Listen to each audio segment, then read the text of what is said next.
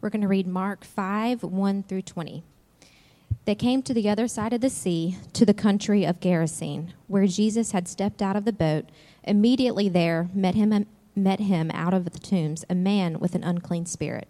He lived among the tombs, and no one could bind him any more, not even with a chain, for he had often been bound with shackles and chains. For he wrenched the chains apart, and he broke the shackles into pieces. No one had strength to subdue him. Night and day, among the tombs and on the mountains, he was always crying out and cutting himself with stones. And when he saw Jesus from afar, he ran and fell down before him. And crying out with a loud voice, he said, What have you to do with me, Jesus, Son of the Most High God? I adjure you, my, by God, do not torment me. For he was saying to him, Come out of the man, you unclean spirit. And Jesus asked him, What is your name? He replied, My name is Legion, for we are many. And he begged him earnestly not to send them out of the country. Now, with a great herd of pigs was feeding on the hillside, and they, beget, and they begged him, Send us to the pigs and let us enter them. So he gave them permission, and the unclean spirits came out and entered the pigs, and the herd, numbering more than two thousand, rushed down the steep bank into the sea and drowned in the sea. The herdsmen fled and told it in the city and in the country and people came to see what it what it what it was that had happened. And they came to Jesus and saw the demon possessed man, the one who had the legion, sitting there clothed and in his right mind, and they were afraid. And those who had seen it described it to them, described what had happened to the demon possessed man and to the pigs. And they began to beg Jesus to depart from their region. As he was getting into the boat, the man who had been possessed with demons begged him that he might be with him. And he did not permit him, but said to him, Go home to your friends and tell them how much the Lord has done for you and how he has had mercy on you. And he went away and began to proclaim in the Decapolis how much Jesus had done for him and how and everyone marveled. Amen. You can be seated. Let's pray together. God, we thank you for uh, this, your holy word, and the power it has in our lives. God, we're thankful that uh, we can come to your word uh, in season, out of season, no matter what's going on, uh, and we can rely on you. Father, we thank you that your word displays your power because we know uh, with everything that goes on in our lives, everything going on around us, God, we need your power over all things. And so we pray uh, that your word would speak to us powerfully today. In Christ's name, amen. This morning we come to this section in Mark that is uh, one of the longest and most memorable about um, uh, Jesus or, or, God defeating evil forces. And I'm not smart enough uh, or creative enough to plan that on the morning after Halloween. Like that just, I didn't plan that, but it just happened to land that way. Uh, and I do find that, find that interesting. I'm not a Halloween hater. I love Halloween. My kids love Halloween. Uh, we enjoyed taking the kids trick or treating yesterday and probably before the end of the week, if not before the end of the day, my kids will be planning their costume for next year already. Like they love it so much. We had a great time yesterday uh, and saw many of you out and about, uh, which was great. Uh, but it's interesting in our culture, uh, kind of this, this uh, interesting kind of dark side to that, that holiday, or at least it comes up around Halloween. Uh, there's this culture of scary movies that come out and I, for the life of me, can't figure out why people enjoy that. That is just like torture to me to have to sit through a scary movie. But there's been so many made that apparently somebody's paying money to watch those. So I guess that's uh, a popular thing. I got drugged to one by a girl like in high school. She must have been really pretty. I don't remember why I went to this movie, but it was just awful, and I've hated it. But anyway, that's a thing. People like doing that uh, and going to see scary movies. Uh, there are things like haunted trails uh, haunted, you know, houses, all kinds of that thing, those things. And so there's there's a fun side to even the even the, the scary parts uh, uh, of those things that come up around uh, this holiday, uh, and that's really interesting that that we as a culture get fascinated by that. Uh, when we when I was in seminary, either for throughout my time there, Amber or I, we always had to commute right through one of the most famous towns that you may know in Massachusetts, and that is Salem, Massachusetts. It's famous for the witch trials in 1692 uh, that were there. And uh, so every day for three years, I, one of us was driving through Salem, Massachusetts. And uh, they, that town has kind of embraced that history of, uh, of, of the witch trials, and that has become kind of a tourist attraction for people to come to this town. And so you can go year round to Salem, Massachusetts to uh, a witch museum and all kinds of witch related things in the town. There are certain times of the year there are ghost tours that you can go on and different things. Uh, there's a memorial downtown, and I just uh, read about this week that they built another memorial on the spot. They're pretty sure exactly where you know these these uh, women and men uh, were all hung for for these you know fake witch trial things that went on back then. Uh, but the, the the city has kind of embraced this as a tourist attraction to come and to see witchcraft things, you know, uh, which is really crazy. Like, why do we do that? I don't know. But the whole month of October, if you're going to commute through Salem, you have to allow extra time. Because even weeks before Halloween, there are hundreds of people walking the streets of Salem dressed in full costume and like elaborate costumes for weeks and weeks, all leading up to Halloween. So that whole month, we had to make sure we left an extra 15, 20 minutes early if we wanted to make it through Salem on time to where we're going. And when I talked to friends of mine who served churches in that area, they said, you know, just as much as you know the, the, the kind of the, the folklore and the touristy thing attracts kind of the fun side of this, there is a dark side, a dark kind of underside to the Salem community that people who are actually practicing witchcraft come to this, they're attracted to this area uh, to come for whatever reason. So some people in our, in our culture are just are fascinated by that and they're drawn to that, to this dark underside of pursuing after evil and demonic forces even. Uh, unfortunately, that is a, a, part of our world, and there's, there's a side of, uh, of, of, our culture that wants to deny the existence of any kind of uh, satanic or demonic force, and there's a side that's fascinated by that and wants to pursue that even. But we, we come to the Bible, like we do for all things, to seek truth and what's right and what's real here. And so when we come to the Bible, it, we see that there is a good spiritual being, God, who is all powerful, but there is also a not all powerful, but powerful force of evil in the world, led by Satan. And so we come to the Bible to seek to understand these things, understand how it impacts our lives. And so Mark 5 gives us one of the longest accounts uh, of, of, Jesus conquering, specifically conquering uh, a demonic force. And so as we go through this, I, I hope you'll see that all of us need to see the power over evil. That all of us face evil forces in our, in our world and in our lives, and we've got to come to a place where we can see the authority that Jesus has over these things. All of us need to be delivered from temptations that we may face. All of us need to see the, the, the bondage that is tempting us, to constrain us like shackles. And that's why we need Christ's power. So, thankfully, in, in our passage and throughout all of the Bible, it's very clear who's in control. It's very clear where uh, the, the, the, ultimate power is. And so the first thing I want you to see in Mark 5 is that Jesus has all power over evil.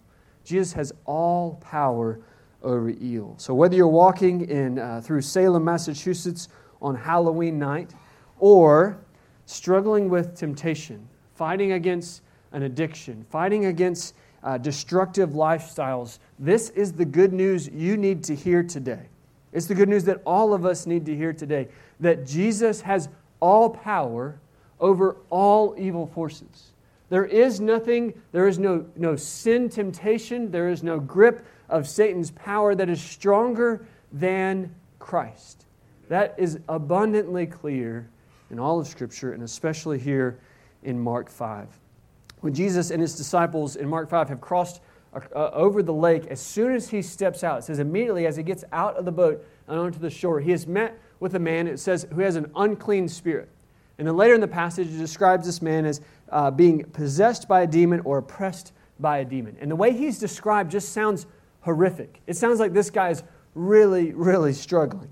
He has been driven outside of town because of who he is, and he is living among the tombs, which would have made him unclean. He, he's not living with the rest of society, he is living out where the graves are, where people are buried. And so he is unclean. People at different times have tried to chain him up and shackle him up to try to constrain him, but that's no longer working. It says in verse 3 no one could bind him anymore. So there was a time when they could bind him with shackles. But now the, the demonic forces have grown so strong, he's breaking out of that. And it says he's out in the, in, the, in the night and he's crying out all night long. and he's cutting himself with stones. This just sounds horrific and miserable. This is the, the power of evil over this man. Sounds like he was in constant agony, unable to break free from these chains, uh, not, not from the physical chains, but from the, the forces of evil on his life. The devil was not out for this man's good. He did not want him to prosper. He is out to destroy him. And he is, this man is suffering under the power of the devil. That sounds un, almost unbearable, doesn't it? This man cannot break free from this force. And yet, as soon as Jesus steps out of the boat and that man sees Jesus and the, the demons inside him see Jesus, he runs and he falls down before him. This is a picture of total submission. He's not worshiping Jesus because he doesn't love Jesus. Worship is, is about adoration, it's about love. So he's not falling down in worship, he's falling down in fear and in submission. Jesus didn't even have to say anything yet, and this man is laying fully in front of him, knowing he has no power. There, there is no battle between good and evil here. There is no struggle. There's no war. There's no fight. From moment one, it is clear who's in charge. It's not constraining or back. It's, it's one man is winning, and that is clear. The demon knows exactly who Jesus is. He calls him, he says, Jesus, Son of the Most High God. He knows, the demon knows exactly who he is. He doesn't love him, but he knows who he is. And he bows down in full submission before him. As the story goes on, the demons negotiate. They think they're trying to, to, to, to get off not so bad. They don't want to be fully destroyed, and so they, they suggest the pigs that are apparently close by. And they say, can, we, can we go over there? And Jesus gives them permission. They didn't realize that the pigs were going to then go run in the sea, and they were going to be destroyed anyway. They were the, the sea is, is an image for, uh, or a symbol for destruction and judgment in the ancient world. So when these guys go running in the sea, the, the pigs die. This is their destruction. They're not, the demons aren't coming out ahead. They just took somebody with them, took some things with them as they go. It was a bad day for the demons, bad day for the pigs, a really good day for this man because everything in his life changed. Picture what that moment would have looked like and sounded like. Like I've been around a, a pen of, I don't know, maybe six, eight, ten pigs and they can be loud and noisy. Picture what 2,000 demon possessed pigs would have sounded like running off a steep hill into the water. Like this would not have been a quiet episode as these pigs go flying into the ocean. So obviously, the whole town is going to come out and see what is going on with their pigs and this man. When they get out there, the man who they've seen for who knows how long, maybe years. They've seen him out by the tombs. They've seen him crying. They've seen him struggling. Now he is sitting and he is sane and he's clothed and he's calm. And if you were here last week, there's a statement right here that reminds us of, of last week. If you were here last week, we saw Jesus calm the wind in the, in the storm. They're out in the boat, right? And it says after Jesus had calmed it, they were afraid. The disciples were more afraid when Jesus had told the storm to stop because they were amazed at his power. And so here it is, after this man's been a demon possessed man for, for all these years, or whoever knows how long, after there's calm and quiet and all the pigs are already in the ocean, in the sea, now it says the townspeople were afraid. Now they're afraid. They're afraid because they're scared of the kind of power that this man apparently has to be able to, to overthrow and overrule evil forces that quickly. It's really clear here who wins. Jesus wins. He has all power. This story is written in such a way that you, you, you don't doubt who's winning. Jesus has all authority. You know, you know what a good arm wrestle, like if two people are arm wrestling who are pretty evenly matched, and I'm picturing like really muscular arms, like big guys, you know, but they're pretty evenly matched. You know how that, that arm wrestle goes where that, everybody's straining and it's like all they got, the, the hand is like quickly, you know, they're kind of back and forth, back and forth, and just every centimeter feels like it's so much work, right? where it's, it's, it's really a close fight. That's not how this goes. this is more like an arm wrestle between me and one of those guys, right? Like, it, like this world picture, the world's strongest man and me arm wrestling. It would just be boom, done, right? The, the, the game is over. It wouldn't even really be a wrestle, it would just be done. Here it is with Jesus. When he shows up, when he comes there to that man, he falls down. The demons are destroyed instantly. We, we don't go out seeking Satan. We don't want to tempt Satan. We know there is a very real power in the evil demonic forces of the world. But as Christians, we don't live in fear of that because we, we know Jesus, and He has absolute, full, and total authority over evil. And just as that was really good news for this man who was oppressed by demons, it is really good news for us. We may look at this demon possessed man and think, man, that's, that's awful and sounds horrendous, and I, am so glad I'm not like that. And there's certainly some unique parts to his, his story that, that hopefully none of us would ever have to experience. But I think as we read Mark 5, we're supposed to see ourselves in that man. That we too can be so captive to things around us. We can be captive to our sin and captive to certain lifestyles. The, the word that the ESV translates as demon possessed a few times, three times uh, in the second part of this, this passage, can also just mean oppressed or demonized. So it just means he's, he's tempted. This guy in a very strong way, but, but all of us could be tempted by evil and feel like we're bound to it and we can't get out of it. I mean, this is how sin acts in our lives. Do you, do you know what that feels like to be so drawn to a sin, to be so drawn to something you, you feel like you have no power over it? And on our own, we certainly do not. I don't know if you've ever been there, but I, I know what that feels like to be feel like you just you can't break free. This guy in Mark 5 had it rough, but it's not different from sins that you and I may face. And that's why I'm saying it's really good news that Jesus has all power over evil. The clear central truth last week was that Jesus had all power over nature, the wind and the sea. Next week, we're going to see he has all power over disease and death. And here, he's got all power over evil. There is no contest.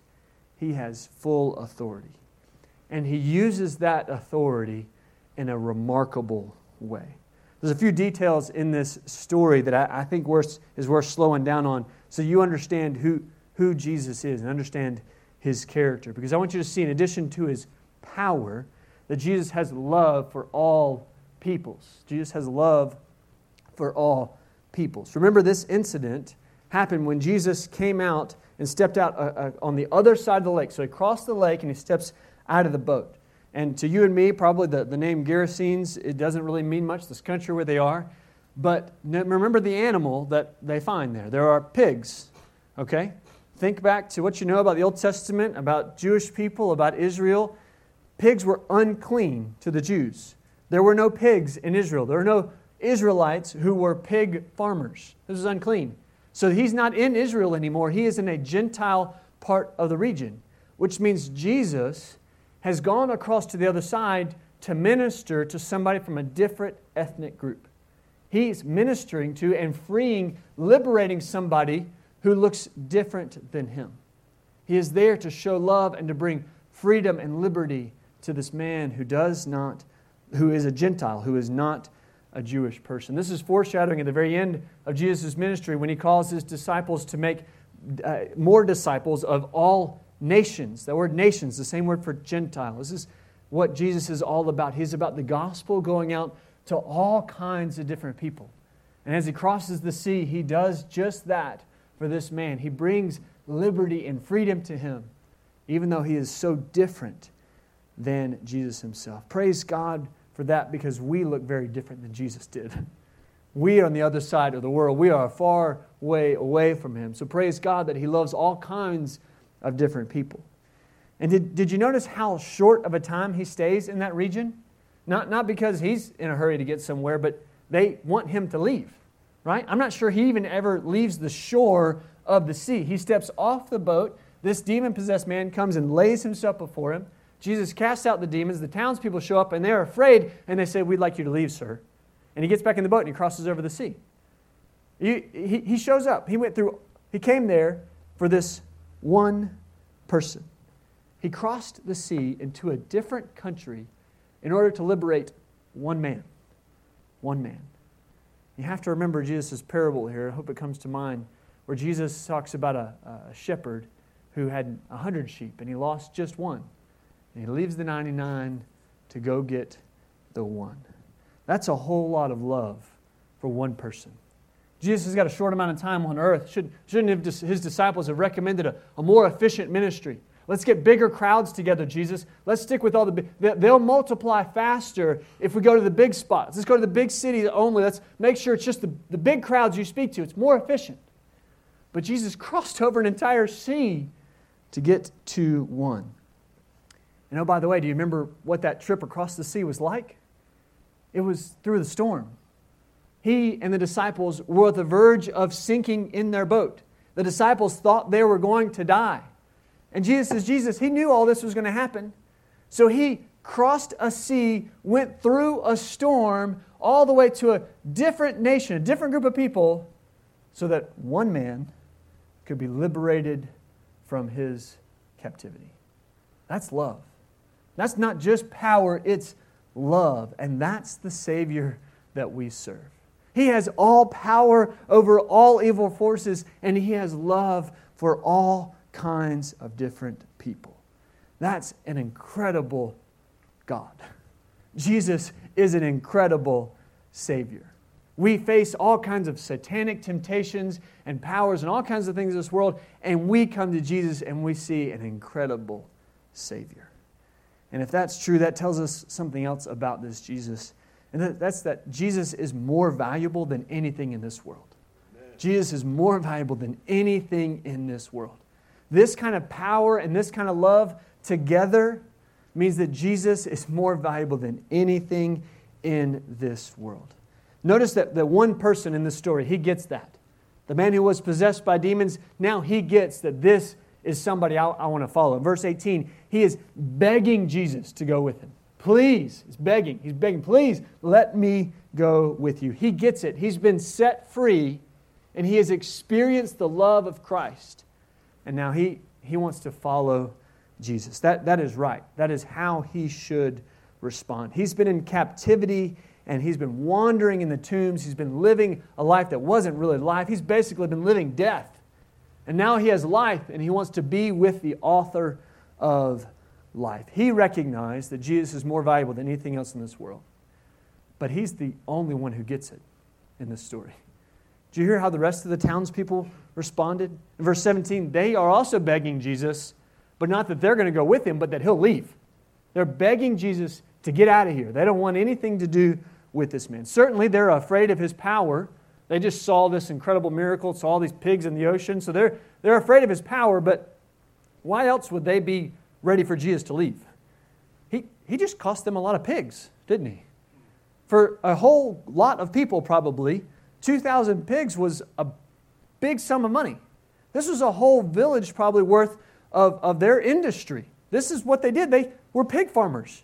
Losing 2,000 pigs would have been a major shot to the, to the savings account. And sometimes Jesus forces us to choose, doesn't he? Do you want the stuff of this world or do you want Jesus? For this man who is possessed by demons, we don't know what his life was like before he had a demon, but he probably had a life, right? But he didn't run back to that.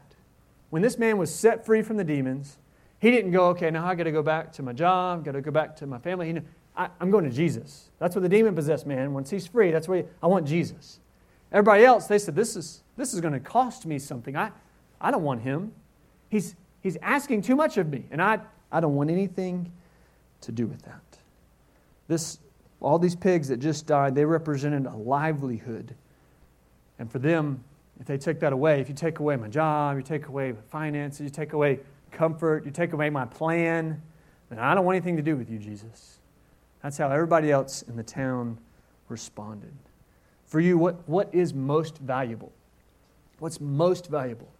If you are tested, if you are tempted and tried, and something is taken away from you, will you also reject Jesus?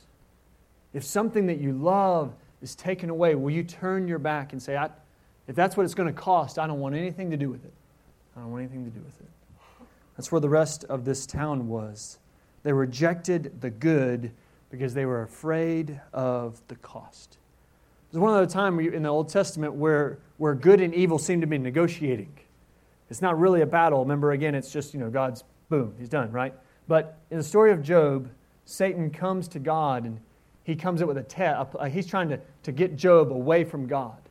And, and Satan comes up with this plan and God allows it. And Job withstands the test. Everything is taken from Job.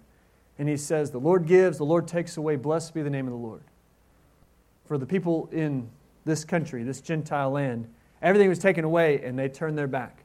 The liberator, the Savior of the world, is right there on their shore. And I tell them, Get back in the boat and get out of here. We don't want anything to do with it. Jesus has come to set the captives free. He has come to defeat evil. He has left the 99 to come to you, to show you grace. He has crossed over seas. He has calmed storms to come and to tell you the good news that He is good and He is in control and He loves you. Do you receive Him? Do you seek to follow Him? Or do you say, I don't want anything to do with it because it might cost me too much? If you can see what Jesus has done for you, you'll know He's worth everything. He is worth everything. He is far more valuable than anything in this world. Because Jesus did a lot more than just cross a, a, a, river and, and go through a storm to get to you. You know what He did to get to you and to me? He gave up heaven. He gave up his, his spot. He could have just stayed there comfortably in heaven forever, but He gave it up to come to earth. And not just that, He didn't just go through a storm, He went to the cross. He went and He gave up His life, not just threatening to die, not just on the verge of death like the disciples were that day in the boat. He actually went to the cross. He left heaven, he left the 99 to come and to show you grace and love. That is far more valuable than anything else in this world. He left it all behind to show you that kind of love. Do, do you see him for who he is? If so, then you'll know he is far more valuable than anything else. There's a question I think this, this passage is laying before you. And that first, there's a few of them. But the first one is Are you going with the, the man who was demon possessed and set free, or are you going with the townspeople? You, just, are you just upset about what you might lose? Are you willing to leave it all behind to follow Jesus? Another question I think that comes to mind here that you, you want to wrestle with is it forces us to face where, where is true evil? What's the source uh, of true evil? And I don't just mean the Hollywood version of it or the haunted trail version of evil. I, I mean genuine evil. There's a, there's a clear winner in the Bible, but we need to make sure we know who, who the real enemy is, who the real loser is. All right? Who's, who's the real, what's the real source of evil? And that's Satan himself. So I want you to remember the source of all evil. It's really easy in our world today to say, yeah, I want Jesus and I'm going to follow him, but start looking at other people in such a way that we demonize them, demonize people. Remember, this guy, when the demons left him, was a very normal guy. He's peaceful, he's clothed, he's got, he's got his mind, he's got his wits, he's sitting there with them. But just beforehand, everybody thought he was evil. Take the devil out of him, and he's, he's a good guy. How about that, you know? Just got to find the real source of evil. He was cutting himself, he's crying out all through the night. It wasn't that he was evil, it's that Satan had a hold of his life. When you look around at people around you, your friends, your coworkers, people that you struggle with, your enemies, you, you want to call them your enemies, do you, do you see the real source of evil? Or do you demonize the, the person themselves? Can you point to the source of evil to make sure we know what we're really trying to overcome? Or do we try to demonize other people? There's a commander in the Russian army whose name I'm not even going to try to pronounce, but it's written here if you want to look it up later. Uh, and he was originally decorated uh, as a hero, but then later he was imprisoned at the end. This is the end of World War II because he made some negative comments about Joseph Stalin. And so, in the middle of that, he was kind of stuck between good and evil. What's, what's good and what's right? Because he was originally on one side and now he's imprisoned by that side. And he wrote something during his time in prison. He wrote, the line separating good and evil passes not through states or between classes, nor between political parties, but right through every human heart and through all human hearts. And I think he's right. When we come to the Bible and we see people that are wrestling with good and evil, we see that our own hearts are so tempted to evil sometimes. And so we've got to start with ourselves and we've got to recognize what, what really draws our hearts away. What's the source of evil? Ephesians 6 12 makes that really clear. It says, For we do not wrestle against flesh and blood, but against rulers and against authorities, against the cosmic powers over this present darkness, against the spiritual forces of evil in the heavenly places.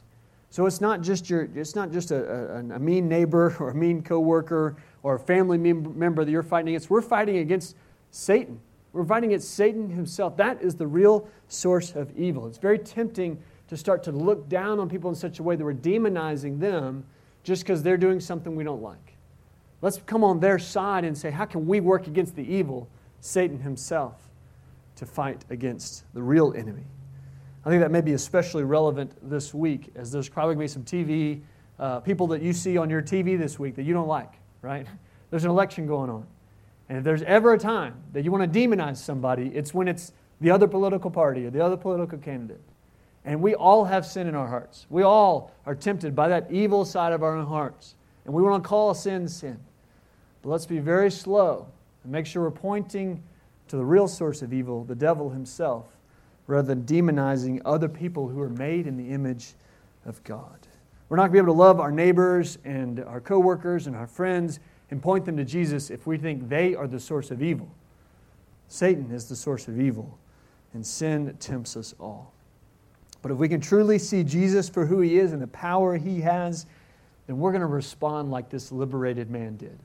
We're going to respond as he did.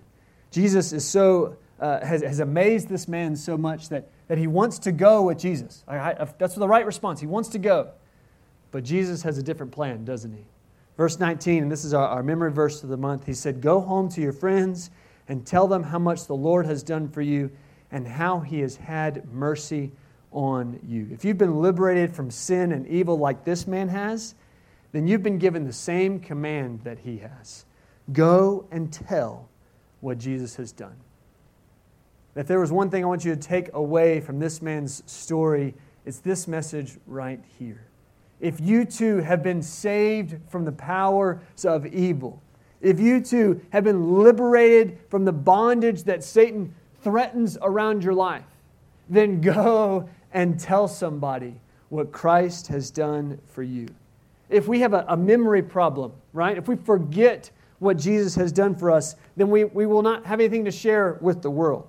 If we forget what he's done, then it's easy to, to just uh, uh, forget what, who we used to be and to start looking down on others for the way they are now, like we used to be. We don't love people when we forget who we used to be. But if we know our story, we remember that we too were sinners. We too had evil in our hearts, and it's only by mercy, only by what God has done, that we have been set free. God didn't love us because we're good. He didn't need to save us because we're good. He needed to save us because we too wrestling with evil and captive to Satan's powers. But He set us free, and that means we have a story to tell. People often ask, you know, how, I don't even know how, to, how do I share my faith? How do I tell somebody about Jesus? Well, just, just do what he just told this man to do. Tell people what Jesus has done. Nobody can argue with that. Nobody can argue with your story of how Christ has set you free. Tell them what God has done for you. And then watch what happens. It says in the next verse, verse 20, and he, being the man who was oppressed by demons before, he went away and began to proclaim in the Decapolis, so ten, this area of 10 cities. So he's traveling around telling people how much Jesus has done for him. And this is what it says and everyone marveled. Everyone marveled. When Jesus came to the beach, just one man began to follow him, just one man. But that one man begins traveling around, and everybody's amazed through his story at what Jesus has done. Jesus came across the sea through a storm for one and now the whole region is amazed because this man is sharing his story. I wonder if, if part of our fascination with evil and Halloween and scary things, I wonder if that comes from a, a desire to simplify evil. If evil is just a, a, a simple, silly, you know, thing that we can point to, it's out there, then we don't have to worry with it. But if we come to the Bible and we see our own temptation, that we too are tempted by evil, then it's something we got to wrestle with. It's more complicated than that. It's, it's difficult. We see how we're all drawn to that. But if we can come to that reality, then we recognize evil's not just out there, it's in here, and Christ has set me free from it. If we can really see the depth of evil and the power it has, then we see how much greater Jesus' power is and what a story we have to tell. Were it not for the grace of God, we would be like this demonic man, out in the tombs with nowhere to go, no future, no hope. But God came and He changed everything when He sent His Son to die on the cross so that we could be forgiven and set free. That's a story worth telling. Let's pray. God, we thank you for what you have done for us. God, we look to the Bible and we see over and over again the way you have set your people free. God, we confess that for many of us, you should have, we, we should have been walking freely a long time ago. But we're here today and we still feel bound up by the sins of this world. We feel bound up by, by dark forces and, and, and things that we don't we can't get our minds around and we're not sure about, but God, we, we recognize you, you're the one with the authority. And so, God, even if we never have before, if there are people here who've never had before, God, we pray that even now we would submit our lives to you and we would trust in your power and in your control. God, we need you. We need you to defeat all of Satan's temptations and, and, all the ways that he tries to control our lives. God, we, we need you to liberate us. And God, once you have liberated us, we pray that we would walk free. We would walk in the light. We would not be captive to the evil of this world, but we would follow you with all that we have. And that we would tell others about what you have done for us. Father, we thank you for sending your son, Jesus. And God, we pray that we would feel, we'd receive that grace, we'd be moved by that grace, and we'd move to the point we want to tell somebody else about it. I want to give you all just a, a moment longer while the band starts to play for you to pray, for you to ask Have you been set free? Have you been liberated by what Christ has done? If not, then it's it's clear in the Bible what he calls us to do. He calls us to repent, which means to acknowledge our sins and to turn away from it. To confess that we are sinners who need salvation, who need grace. We don't earn it. We just tell God we have messed up and we need Him to pay for it. And if you believe that Jesus is the most valuable thing in the whole world, that He is greater than anything else, that He's your Savior, that He's forgiven your debt, and you can walk freely in Him. If you need to be liberated from sin today, come to Jesus. Maybe you want to come to the altar or come grab my hand and pray. I pray that you would, you would go out of here free, a free man, a free woman, a free child. And if you've been set free, I pray that today you would remember your story. You would know what God has done for you. And as that you remember that mercy, that Christ's power and his love, that you would be motivated this week to share that with somebody else. Maybe you want to come to the altar and pray about that, about who to share that story with this week. Either way, I pray that you respond in freedom to God's amazing grace. As we sing how deep the Father's love, may you remember and know and understand that love and live your life in celebration and worship of that love. God, we need you to move in our hearts in the way that only you can. In Christ's name, amen. I invite you to stand and sing.